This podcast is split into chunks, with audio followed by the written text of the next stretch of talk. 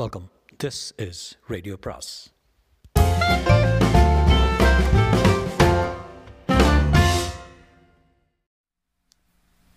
சுஜாதாவின் நிர்வாண நகரம் பாகம் ஏழு. திக்கற்றவர்கள்னு கணையாழி மேஷூவில் ஒரு கட்டுரை வந்திருக்கு. அதில் அந்த இரண்டு ஸ்தாபனங்களின் பேரும் குறிப்பிட்டிருக்காங்க.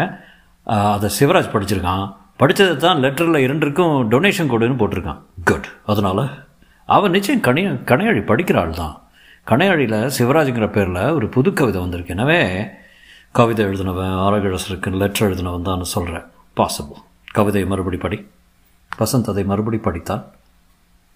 Lift punch card.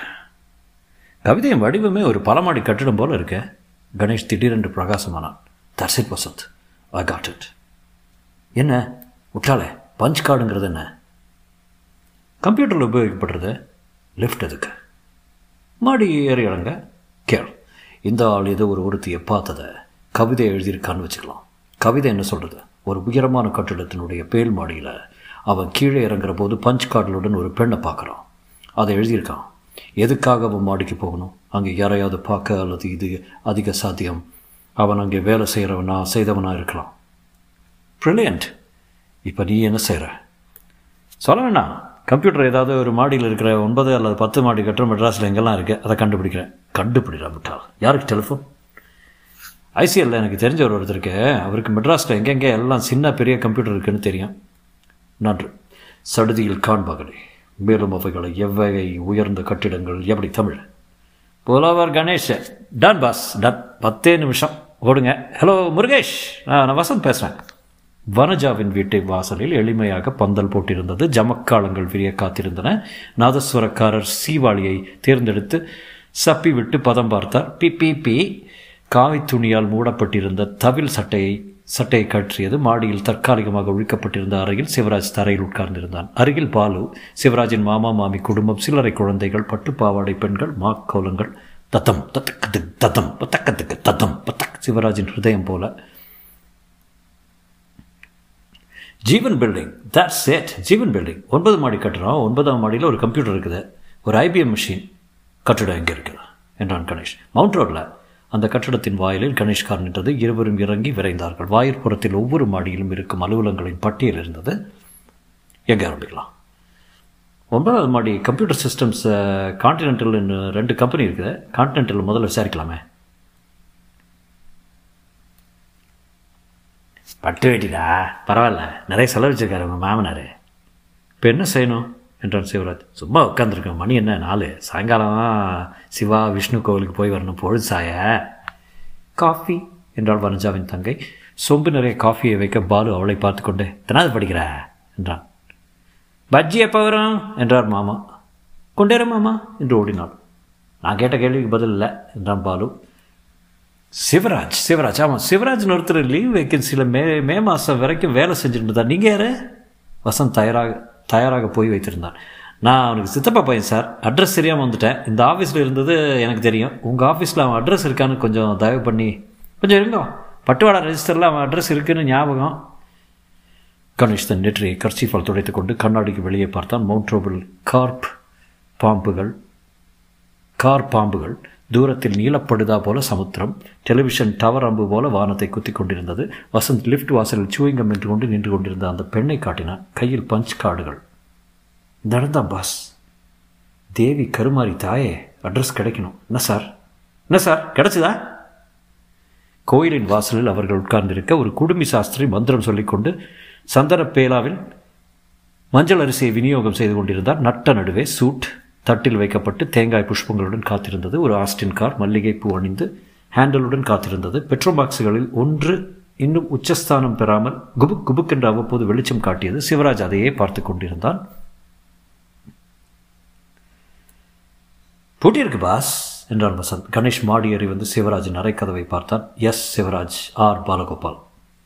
ரெண்டு பேர் தூங்குற ரூம். இவ்வளோ தூரம் வந்துட்டோமே, பூட்டியிருக்க. கணேஷ் மேலும் கீழும் பார்த்தான். பின் மாலை இருட்டி, ஒருவரும் இல்லை. இன்னும் கொஞ்சம் தூரம் வந்துடலாம். பூட்டப்பாரு காத்ரேஜு. நான் திறக்க முடியாத காத்ரேஜ்? என்ன, எங்கிட்ட ரெண்டு மூணு காத்ரேஜ் சாவி இருக்கு. இல்லை, ஒரு நூல் போகிறோம்.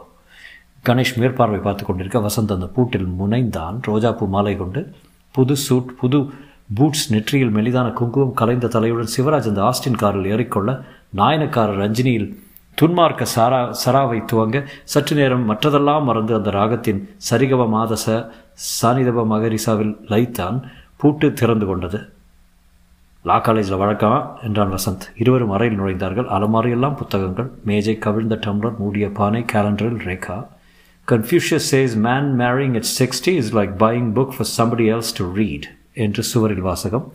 வசந்த் டிராயர்களை திறந்தான், அலமாரிகளை ஆராய்ந்தான், புத்தகங்களை நகர்த்தினான். கணேஷ் அடுக்கடுக்காக வைத்திருந்த செய்தித்தாள்களை புரட்டு புரட்டு என்று புரட்டினான். கார் மெதுவாக கிளம்பி பஸ் ஸ்டாண்ட் போகும் ரோட்டில் ஓரமாக சென்றது. குழந்தைகள் சூழ சிவராஜ் உட்கார்ந்திருந்தான். பாலு சுல் என்று ஃபோட்டோ எடுத்தான். லுக் வசந்த். அந்த செய்தித்தாள்களின் மிக அடித்தளத்தில் இருந்த காகிதத்தை உருவினான். அது ஒரு போஸ்டர். ஜீவராசியின் அடுத்த செயல் என்ன? எதிர்பாருங்கள் இருபத்தைந்தாம் தேதி. காட் ஹிம் என்றான் கணேஷ். பாஸ், இன்னொரு விஷயம், இந்த கல்யாண கடிதத்தை பாருங்க. கணேஷ் வசந்தும் காரில் சிவராஜின் கல்யாணத்தை நோக்கி சென்று கொண்டிருந்தார்கள். என்ன செய்ய போகிறார் பாஸு? நீதா சொல்ல. அவனுடைய துணிச்சலை பார்த்தீங்களா? இத்தனை செய்துட்டு கல்யாணம் செஞ்சுருக்கான். சேச்சே, பொண்ணை நினச்சா ஒரு மாதிரி இருக்குது. கல்யாணத்தை கலைச்சிட போகிறானா? அதான் எனக்கு இப்போது டைமா வசந்த், நீ சும்மாரு. என்ன, நாம் அங்கே போகலாம். Let's plate பாதியே. கார் போக்குவரத்து விளக்கில் தடைபட்டு நின்று கொண்டிருந்த போது சில கல்லூரி பெண்கள் நடந்து சென்றார்கள். வசந்த் விசில் அடித்து, பார்த்தீங்களா பாஸ், அந்த பெண்கள் ஜீவராசின்னு பேர் போட்டு டிஷர்ட் போட்டிருக்காங்க, பாடி இல்லாமல். சரிதான், என்ன கல்ச்சர் அது. ஒரு கொலைகாரன் ஹீரோ ஆகிட்டு வர்றான். வசந்த், எனக்கு இன்னும் நம்பிக்கை இல்லை. இந்த ஆள் தானே அது. லாஜிக் உதைக்குது. கல்யாணம் பொருந்தலை. ரூமில் போஸ்டர் பார்த்தோமே, அதை விட நிரூபணம் தேவையா? இவன் தான் கொலை செஞ்சவன் மனசு எவ்வளோ சாலனப்படும். ஒவ்வொரு கணத்துலையும் போலீஸ் போர்ட் சொல்லிய எதிர்பார்த்துக்கிட்டு இருக்கிற சமயத்தில் கல்யாணமா? தன்னை பிடிக்கவே முடியாதுன்னு அவ்வளவு நம்பிக்கை, தன்னம்பிக்கை இருக்குது அவனுக்கு. இல்லை, அதோட வேற ஏதோ இருக்குது. கல்யாண வாசல் மூன்று கார்கள் நின்று கொண்டிருந்தன. இன்றைக்கா கல்யாணம்? நாளை காலையில். மாப்பிள்ளை அழைப்பு நடந்துகிட்ருக்கோம். உள்ளே போகலாமா? போகணுமா உங்களுக்கே? இரு இரு இரு இங்கே இல்லை. தூரத்தில் நாதஸ்வர ஒலி கேட்டது. பெட்ரோமாக்ஸ் விளக்குகள் தெரிந்தன. மெதுவாக அந்த ஆஸ்டின் கார் அவர்களை நெருங்கியது. அவெல்லாம் வந்துட்டா, ஆர்த்தி வச்சு கரைச்சிட்டு வாங்க. கணேஷும் வசந்த் ஓரத்தில் ஒதுங்கி நிற்க கார் அவர்களை கடந்தது. சிவராஜ் குழந்தைகள் புடைசூழ நேர்பார்வை பார்த்து கொண்டு உட்கார்ந்திருந்தார். யார் என்றான் வசந்த். கயல் சொன்ன வர்ணனை பொருந்துறது. மீச, சற்று ஒல்லியான தேகம். இவன் தான் பாஸ். போலீஸ்க்கு ஃபோன் பண்ணி வட வச்சலாமா? இல்லை இல்லை இன்னும் இல்லை. சிவராஜ் வாசல் நிற்க இரண்டு பெண்கள் ஆரத்தி எடுத்தார்கள். கெட்டிமானம் கெட்டிமானம் ஃப்ளாஷ். சிவராஜ் உள்ளே நுழைந்தான். வசந்த், வா உள்ளே போகலாம். உள்ளே சென்று சற்று பின்பக்கத்து நாற்காலிகள் இரண்டில் உட்கார்ந்தார்கள். மணமேடை அலங்கரிக்கப்பட்டு ஊஞ்சல் சங்கிலி தூக்கி கட்டப்பட்டு பல வகைகளில் புதிய ஜமக்காலம் அடித்து மனை அமைத்து அதில் சிவராஜ் உட்கார வனஜா வந்து ஒரு முறை சேவித்து விட்டு அருகில் பவ்யமாக உட்கார்ந்தாள். சிவராஜை பார்த்து ஒரு தடவை சிரித்து கொண்டாள். அவள் கைகளில் மருதோன்றி கரைகள் தெரிந்தன. புவர் கேர்ள் என்றான் வசந்த். லக்ன பத்திரிகை சொல்லிடலாமா? கணேஷ் யோசனையில் இருந்தான். நேராக சிவராஜை பார்த்தான். எப்படிப்பட்ட மனிதன் நீ? உன்னை பார்க்க பார்க்க எனக்கு ஆச்சரியம்தான் அதிகமாகிறது. நமஸ்தசே பிருத்திவியை நல்ல மனிஜாவிடம் ஏதோ சொல்கிறான். அருகில் பாலு வந்து ஏதோ சொல்லி சிரிக்கிறான். அசேஷஹே பரிஷத் பவத் பாத மூலே மயா சமர்ப்பிதாம். இன்னும் கல்யாணமாகவில்லை. இப்போதே கலைத்து விட்டால் சேதம் அதிகமில்லை, கலகங்கள் குறையும். ஒரு பெண்ணின் வாழ்க்கை காப்பாற்றப்படும். வனஜாவை பார்த்தான். கண்ணின் மெய் மை, தலை நிறைய கதம்பும், கை நிறைய வளையல்கள் பெருசாக போட்டு, பெண்ணே உன்னை காப்பாற்றிவிட உத்தேசம். முதலில் அந்த உதடுகள் மெலிதாக இருந்தன. அதில் வைராகியம் தெரிந்தது. அவள் பிடிவாதத்தால் இந்த கல்யாணம் ஏற்பாடு இருக்கலாம் என்று தோன்றுகிறது. வசந்த், ஒரு காரியம் செய். ஓசப்படாமல் அருகே உள்ள ஏதாவது டெலிஃபோனுக்கு சென்று உதவி கமிஷனர் சத்யநாதனிடம் பேசு. இல்லை என்றால் பெர்னாண்டஸ் பழனிவர் யாரிடமாவது பேசு. ஜீவராசி என்கிற சிவராஜனை கண்டுபிடித்து விட்டோம். ஆர்ப்பாட்டம் இல்லாமல் ஆரவாரம் இல்லாமல் இந்த இடத்துக்கு வர சொல்லிடு. அவங்க நம்மளேன்னா நம்மளேன்னா நாம் எப்படி கண்டுபிடிச்சோம்னு விவரமாக சொல்லிடு. நம்புவாங்க.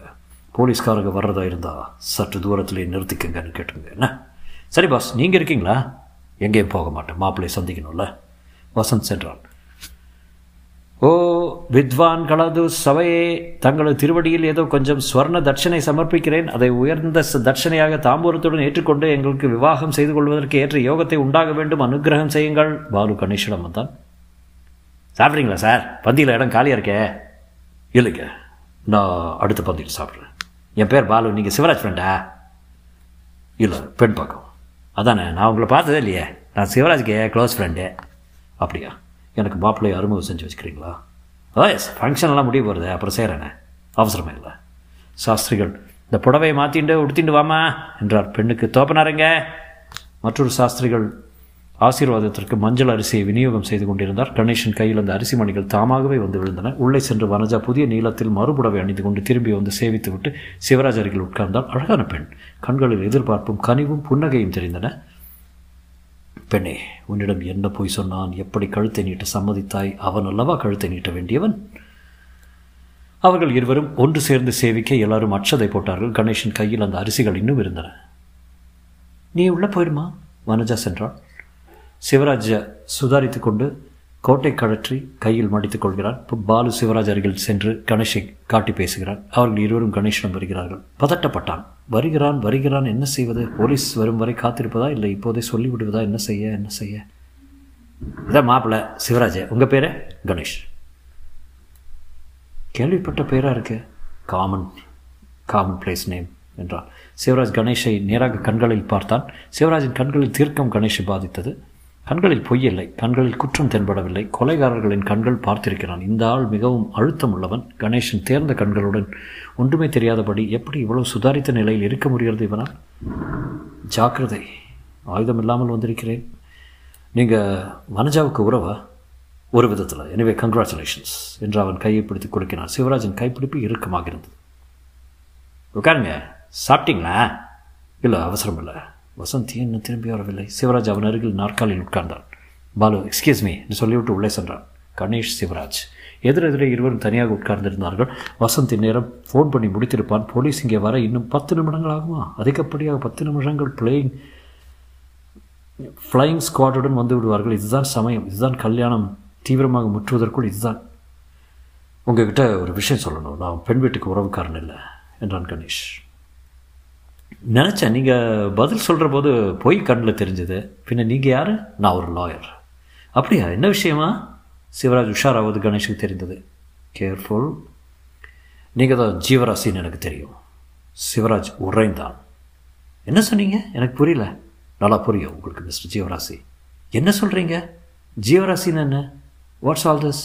நீங்கள் பதில் சொல்கிற போது போய் கண்ணில் தெரியுது. நிச்சயம் சிவராஜ் மாறிவிட்டான். திடீரென்று உடம்பில் அத்தனை ரத்தமும் இழந்தாற்போல் அவன் கைகள் முதல் நடுங்க ஆரம்பித்தன. எழுந்தான். அவன் கையை சட்டென்று பிடித்துக்கொண்டு, மிஸ்டர் சிவராஜ், இதை நாம் கொஞ்சம் நளினமாக செய்யலாம்னு நினைக்கிறேன். நீங்கள் ஓடி, நான் ஓடி, தரையில் விழுந்து, கட்டி புரண்டு, ஓடி பிடிச்சி விளையாட வேண்டாம்னு தோடுது. கணேஷன் கைப்பிடிப்பு அழுத்தமாக இருந்து, உட்காருங்க, ஒரே அடியில் என்னால் உங்களை உட்கார வைக்கவும் முடியும். உட்கார்ந்தான். மரி மை காட், சரியான சமயம் பார்த்து வந்திருக்கீங்க. சுற்றுமுற்றும் பார்த்தான். அருகில் யாரும் இல்லை. நாதர்சுர நாதசுரக்காரர்கள் தத்தம் வாத்தியங்களை உரையிலிட்டு கொண்டிருந்தார்கள். நாளைக்கு கல்யாணமா உங்களுக்கு? மை காட், போலீஸுக்கு தெரியுமா? இன்னும் இல்லை. எப்படி கண்டுபிடிச்சிங்க? ஏதோ ஒரு குழந்தையின் ஆர்வம் தான் தெரிந்தது. நீங்கள் கடையாளியில் எழுதின புது கவிதை மூலமா? அதில் என்ன? அதில் பல மாடி கட்டிடம், கம்ப்யூட்டர் இரண்டும் பற்றி செய்தி இருந்தது. அதை வச்சுக்கிட்டு உங்கள் ஆஃபீஸை பிடிச்சோம். அதிலிருந்து உங்கள் அட்ரஸ், அதிலிருந்து உங்கள் கல்யாண கடுதாசி, அதிலிருந்து இங்கே. Clever, very clever. Congratulations mister Ganesh. கை கொடுங்க. கணேஷ் தாயங்கினார். பயப்படாதுங்க, என்கிட்ட துப்பாக்கி எதுவும் கிடையாது. கல்யாண மாப்பிள்ளைகிட்ட துப்பாக்கி இருக்குமா என்ன? ஒரு ஜீனியஸ் இன்னொரு ஜீனியஸ்க்கு கை கொடுக்கக்கூடாதா? கமான், நான் ஓட மாட்டேன். இருவரும் கை கொடுக்கினார்கள். அதே இருக்க மறுபடி. இப்போ என்ன நடக்கும்? அரெஸ்டா? ஆமாம், சாரி, உங்கள் கல்யாணத்தில் குறுக்கிட வேண்டி இருக்குது. Count count of Monte Cristo மாதிரி இல்லை? ஸோ சாரி, ஆனால் இந்த சமயம் சரின்னு எனக்கு தோணுது. கல்யாணமான பிற்பாடு விஷயம் இன்னும் தீவிரமாகிடுறது. மற்றொரு வாழ்க்கை பாதிக்கப்படுறது பாருங்க. இருந்தாலும் உங்கள்கிட்ட சிகரெட் இருக்கா? கணேஷ் அவனுக்கு சிகரெட் கொடுத்து அதை பற்ற வைத்தான். அவன் அதை மடக்கி குனிந்து ரகசியமாக பிடித்தான். கல்யாண வீட்டில் சிகரெட் குடிக்கக்கூடாது. வனஜா அப்போ பார்த்தாருன்னா சத்தம் போடுவார். சேச்சா, சூட்டெல்லாம் சந்தனம் ஆயிடுச்சு. பாவி, இதெல்லாம் இப்போ முக்கியம் இல்லடா. சிவராஜ் எழுந்தான். கணேஷும் எழுந்தான். நீங்கள் நான் தப்பிச்சு ஓட போகிறேன்னு நினச்சிக்கிட்டு இருக்கீங்களா? அவ்வளோ முட்டாள் இல்லை நான். இப்போ தப்பிச்சு என்னால் எங்கே ஓட முடியும் சொல்லுங்கள். உட்காருங்க. வனஜா வந்தான். இங்கே இருக்கீங்களா சிவா? எங்கெல்லாம் தேடுறேன். சாப்பிட வரலையா? மை காட், மறுபடி சிகரெட்? நான் என்ன சொன்னேன், கல்யாணம் ஆனப்புறம் கம்ப்ளீட்டாக நிறுத்திடும் தானே? கல்யாணம் ஆகலை இன்னும். Vanaja, meet mister Ganesh, lawyer, ரொம்ப புத்திசாலின்னு தெரிய வருது. இது வனஜா, என் மனைவியாக ஆக நினைக்கிறவ ஆக நினைக்கிறவ என்னெல்லாம் பேசுகிறீங்க சிவா? இப்போ நீங்கள் சாப்பிட வரீங்களா இல்லையா? இல்லை இல்லை வனஜா, இவர் கூட கொஞ்சம் முக்கியமாக பேச வேண்டியிருக்கு, நீ போ. அப்படி என்ன முக்கியமான விஷயம், நான் கேட்கலாமா? அப்புறம் சொல்கிறேன் வனஜா, நீ போ, சீக்கிரம் வந்துடுங்க என்று சொன்னான். ஸ்வீட் கேர்ள் இல்லை என்றான் சிவராஜ். மிஸ்டர் கணேஷ், உங்கள்கிட்ட ஒரு வேண்டுகோள், என்னை போலீஸ்கிட்ட ஒப்புறதுக்கு முன்னால் எனக்கு கொஞ்சம் அவகாசம் கொடுக்க முடியுமா உங்களால்? எதுக்கு? கல்யாணம் பண்ணிக்கிறதுக்கு. என்ன சொல்கிறீங்க நீங்கள்? இந்த கல்யாணம் மட்டும் தடைப்படாமல் பார்த்துக்க முடியுமா உங்களால்? யூ மீன் இது எல்லாத்துக்கு அப்புறமும் நீங்கள் கல்யாணம் பண்ணிக்க விரும்புகிறீங்களா? மை காட், நீங்கள் செஞ்ச மூன்று குற்றத்துக்கும் உங்களுக்கு மரண தண்டனை கிடைக்கும் தெரியுமா? நான் தான் கொன்னேன், என்ன ஆதாரம் உங்களுக்கு? கவலைப்படாதீங்க, ஆதாரம் கொண்டு வந்துடுவாங்க. ஆனால் நீங்கள் தான் தெரிஞ்சப்புறம் கேஸே வேறு மாதிரி ஆயிடும். மிஸ்டர் சிவராஜ், நான் இந்த கேஸை சுருக்கமாக சேதம் இல்லாமல் முடிச்சிடணும்னு விரும்புகிறேன். கல்யாணம் செஞ்சுட்டு காம்ப்ளிகேட் பண்ணாதீங்க, பாவம் அந்த பொண்ணு. நான் உங்களை இப்போவே கொண்டுடுறேன்னு வச்சுக்கோங்க என்று சிரித்தான். சிரிக்கிறான். செய்ய மாட்டீங்க, எனக்கு தெரியும். ஒன்று, உங்களுடைய உடல் பலம் போதாது. இரண்டு, இவ்வளவு பேர் முன்னிலையில் நீங்கள் செய்ய மாட்டீங்க, அது உங்கள் முறை இல்லை. மூன்று, உங்கள்கிட்ட ஆயுதம் இல்லை. மிஸ்டர் கணேஷ், என்கிட்ட இருக்கிற ஒரே ஆயுதம் என் மூளை. உங்களுக்கும் எனக்கு ஒரு செஸ் ஆட்டம் இன்னும் முடியல. உங்கள் இந்த மூவ் ரொம்ப நல்லா இருக்குது, கல்யாணத்துக்கு முன்னாடியே அரெஸ்ட் பண்ணி சேதத்தை குறைக்கிறது நல்ல மூவ். ஆனால் அது சிறந்த ஆட்டம் இல்லை மிஸ்டர் கணேஷ். நீங்கள் தெரிஞ்சுன்றது நிறைய, ஆனால் உங்களுக்கு தெரியாதது அதை விட இன்னும் நிறைய. நானாக சொல்கிறதை விட நீங்களாக தெரிஞ்சுக்கிறீங்களான்னு தான் பார்க்குறேன். அடுத்த மூவுக்கு பதினஞ்சு நிமிஷம் கொடுக்குறேன், யோசிங்க. Think man, think. ரெண்டு பேரில் யார் கெட்டிக்காரன்னு பார்த்துடலாம் என்றார் சிவராஜ். சிவராஜ் கணேஷை பார்த்து புன்னகை செய்தான். உங்கள் அனுமதி இருந்தால் உள்ளே போய் இந்த சூட்டை கழட்டி வச்சுட்டு வேஷ்டி மாற்றிட்டு வந்துடுறேன். அப்படியே சுவரையில் குதிச்சு தப்பிச்சிருவேன்னு உங்களுக்கு சந்தேகம் இருந்தால் நீங்கள் என் கூட வரலாம். எங்கே போக முடியும்? அவன் வார்த்தைகளில் வஞ்சனை இல்லை, தந்திரம் இல்லை. நீங்கள் போங்க என்றான். முழுக்க தெரிஞ்சதுக்கு முன்னாடி போலீஸுக்கு சொல்லிடாதீங்க ப்ளீஸ். டூ லேட் சிவராஜ், சொல்லியாகிவிட்டது. சிவராஜ் கல்யாண வீட்டுக்குள் நுழைந்தான். அவனை அனுப்பியது முட்டாள்தனமா? பின்புறமாக அவன் தப்பிக்க முடியாதா? முடியாது. ஆள் அடை அடையாளம் கண்டுகொள்ள கண்டுகொண்டு பின் ஏது தப்புதல்? எப்படி ஓட முடியும்? ஜில்லா ஜில்லாவாக வேட்டையாடி விடுவார்கள். ஓடமாட்டான். ஓடுகிற ஜாதியாக தெரியவில்லை. கணேசன் உள்ளுணர்வு சொல்கிறது ஏறக்குறை இந்த கணத்திற்கு தயாராக இருக்கிறான். என்ன சொல்கிறான்? நான் இனி தெரிந்து கொள்ள வேண்டியது என்ன இருக்கிறது? இவன்தான், அதில் சந்தேகமே இல்லை, இவன் தான் கமிஷனுக்கு கடிதம் எழுதிய ஜீவராசி. நீங்கள் தெரிஞ்சுன்றது நிறைய, ஆனால் உங்களுக்கு தெரியாதது அதை விட நிறைய. என்ன தெரிய வேண்டும்? Think man, think. கார்ப்ரோ கார்ச்சனாய் உங்கள் அடுத்த மூவ். என்ன அர்த்தத்தில் இப்படி சொல்லிவிட்டு போனான்? இதோ போலீஸ் வரப்போகிறார்கள், இனிமேல் அவர்களை யோசித்து தீர்த்து கொள்ளட்டும். இனி நமக்கு என்ன? ஜீவராசி யார் என்று கண்டுபிடித்து போலீஸ் வசம் ஒப்படைத்தவுடன் கடமை முடிகிறது. ஆட்டம் க்ளோஸ். மற்றும் அவ்வளோதானா? அவன் கண்களில் உடையும் குறும்புக்கு என்ன அர்த்தம்? விட்ட சவாலுக்கு என்ன அர்த்தம்? எக்கேத வசந்த். கல்யாண மண்டபம் காலியாக இருந்தது. நன்றாக தின்ற சாஸ்திரிகள் காக்கி பையுடன் ஒரு ஓரத்தில் வந்து உட்கார்ந்தார். விடிகார்த்தால முது முகூர்த்தம் நாலு மணிக்கு எழுந்து குளிச்சானோ என்று இன்னொரு சாஸ்திரியிடம் சொல்லிக் கொண்டிருந்தார். முதல் கடிதம் எப்போது வந்தது? ஜட்ஜ் இறந்து போன பின். அடுத்தது இறக்குறை உடனே. என்ன சொன்னது? அடுத்தது டாக்டர் என்று. டாக்டர் எப்போது கொல்லப்பட்டார்? ஒரு மாதம் கழித்து. ஒரு மாதம் கழித்து மை காட். அடுத்தது அழகரசன். அவர் எப்படி கொல்லப்பட்டார்? இன்னும் தெரியவில்லை. இன்னுமா தெரியவில்லை? ஏன்? ஓ, இப்படி இருக்கலாமா? இப்படித்தான் இருக்குமா? திங்க். கணேஷன் மூளைக்குள் சக்கரங்கள் ஒலித்தன. ஐந்து நிமிஷம் அவன் நெற்றிப்புருவங்கள் சுருங்கி வேதனைப்பட்டன. ஆறாவது நிமிஷம் அவன் சிக்கலிருந்து விடுபட ஏழாம் நிமிஷம் கணேஷ் புன்னகைக்க ஆரம்பித்தான். தன் தலையில் தட்டி கொண்டான். சிம்பிள். இது தெரியாமல் என்ன விபரீதம் செய்து விட்டேன். வசந்த் திரும்பி வந்தான். டெலிஃபோன் பண்ணிட்டேன் வசந்த். பண்ணேன் பாஸ். இன்பநாதன், பெர்னாண்டஸ், பழனிவேலு மூணு பேருமே ஊரில் இல்லை. ஒருத்தர் கோயம்புத்தூர் போயிருக்காரு, மற்ற ரெண்டு பேர் பாம்பே போயிருக்காங்க. அப்போ நீ இன்னும் போலீஸ்க்கு போகலையா? சொல்லலையா? இன்னும் இல்லை. கமிஷனர் ஆஃபீஸுக்கு ஃபோன் பண்ணேன், அவரும் கிடைக்கல. வேறு யாருக்கு சொல்கிறது? உங்களை கேட்கலான்னு வந்தேன். வேறு யாருக்கும் சொல்ல வேண்டாம். முட்டாள கம்னிரு. வசந்த், அவங்க எதுக்காக கோயம்புத்தூர் பாம்பே போயிருக்காங்கன்னு விசாரிச்சியா? ஏதோ ஜீவராசி கேஸ்களில் ஒரு ஸ்கூப்பு, ஒரு அரெஸ்ட்டுன்னு சொன்னாங்க. அடப்பாவி, கோயம்புத்தூருக்கும் பம்பாய்க்கு எதுக்கடா போகணும்? முட்டாள்களை ஆசாமி இங்கே இருக்கானேன்னு நினச்சிட்டேன். அவங்க அவ்வளோ முட்டாள்கள் இல்லை வசந்த். ஆ, அப்புறம் மெயிலில் என் ஃப்ரெண்டு ஒருத்தருக்கான், அவனுக்கு ஃபோன் பண்ணி என்னடா விஷயம்னு கேட்டேன். வினோதமாக ஒன்று சொன்னான். அழகரசன் போஸ்ட்மார்ட்டம் ரிப்போர்ட்டை இன்றைக்கி தான் ரிலீஸ் பண்ணுறாங்களாம். அவர் இறந்து போனது எதனால் தெரியுமா? பியூர் அண்ட் சிம்பிள் ஹார்ட் அட்டாக்கா? ஆனால் உங்களுக்கு தெரியுமா? இப்போ எல்லாம் தெளிவாகிறது வசந்த். எனக்கு இப்போ தான் எல்லாம் குழப்பமாகிறது. முட்டாள் கேள்வி.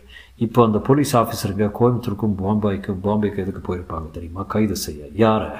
கொலை செஞ்சவங்களை, ஜட்ஜை கொலை செஞ்ச அந்த பழைய கைதியை, அப்புறம் டாக்டரை தள்ளி விட்டானே அந்த வேலைக்காரனை. அப்போ ஜீவராசி ஜீவராசி இந்த கொலைகளை செய்யலடா விட்டாலே. என்ன சரியான கிராக்டா நீ! இவ்வளோ சிம்பிளான விஷயம் இன்னும் புரியல இவளுக்கு. சும்மா வராதிங்க பாஸ், சத்தியமாக எனக்கு புரியல. சொல்கிறேன், சிவராஜ் ஒரு சாதாரண இளைஞன். அவன் செஞ்ச ஒரே குற்றம் கமிஷனருக்கு அந்த கடிதங்களை எழுதினது, அவ்வளோதான். ஜட்ஜ் கொலை செய்யப்பட்டதை பேப்பரில் பார்த்தப்புறம் நான் தான் கொன்னேன்னு ஜீவராசின்னு பேர் போட்டு கடிதாசி எழுதினான். ஜட்ஜ் கொலை நடந்த பிறகு சும்மா ஒரு தான் அப்படி எழுதுவானா? அவன் ஒரு விதத்தில் போலீஸோட கண்ணாமூச்சி விளையாட்டுன்னு விரும்பியிருக்கான். தம் பேர் பேப்பரில் வரணுன்ட்டு, இந்த நகரத்தை கொஞ்சம் கலக்கலாமேன்ட்டு. எப்படி எழுதுனது கொலை நிகழ்ந்ததுக்கு அப்புறம். அதனால் என்னாச்சு, போலீஸ் பாதை திரும்பிடுச்சு. சரியான பாதையில் பழைய தப்பித்த கைதி ஒருத்தன் தான் அந்த கொலையை செஞ்சுருக்கான்னு போகிற பாதையிலேருந்து இவன் கடிதம் ரூட்டை மாற்றிருச்சு. இவனை தேட ஆரம்பிச்சிட்டாங்க.